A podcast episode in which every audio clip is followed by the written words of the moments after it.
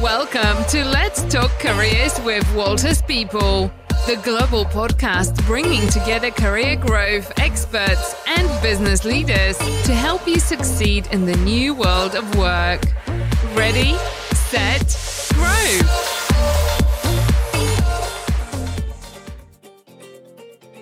Bonjour. Après vous avoir donné nos conseils pour préparer un entretien puis pour impressionner un recruteur, je vous retrouve dans ce troisième épisode pour conclure la rencontre de manière appropriée.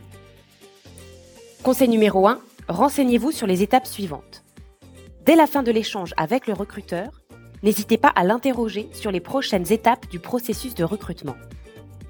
Si vous obtenez une proposition mais que vous avez besoin d'un peu de temps pour réfléchir, demandez un délai avec tact. Donnez au recruteur une date à laquelle vous pensez pouvoir donner une réponse.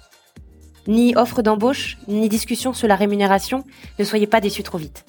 Il est possible que le recruteur ait des échanges avec son équipe ou d'autres entretiens à mener avant de prendre sa décision. Même si l'entretien ne vous semble pas s'être très bien passé, ne montrez jamais votre mécontentement. Demandez toujours les coordonnées de la personne que vous rencontrez et quel que soit le résultat de la rencontre, remerciez-la systématiquement pour le temps qui vous a été accordé. Conseil numéro 2, évaluez-vous. Une fois de retour chez vous, prenez du recul sur l'échange que vous venez d'avoir et sur votre performance.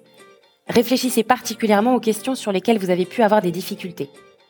Pensez à une façon de répondre plus adéquate qui vous servira de base pour vos prochains entretiens. Prenez le temps de réfléchir à ce qui s'est dit. Le job est-il cohérent avec l'annonce que vous aviez vue? Avez-vous apprécié l'état d'esprit de la rencontre et ce que vous avez perçu de l'entreprise? Vous voyez-vous y travailler? Notez les avantages et les inconvénients ce que vous avez apprécié et moins aimé. Cela vous aidera à décider si vous souhaitez aller plus loin ou non.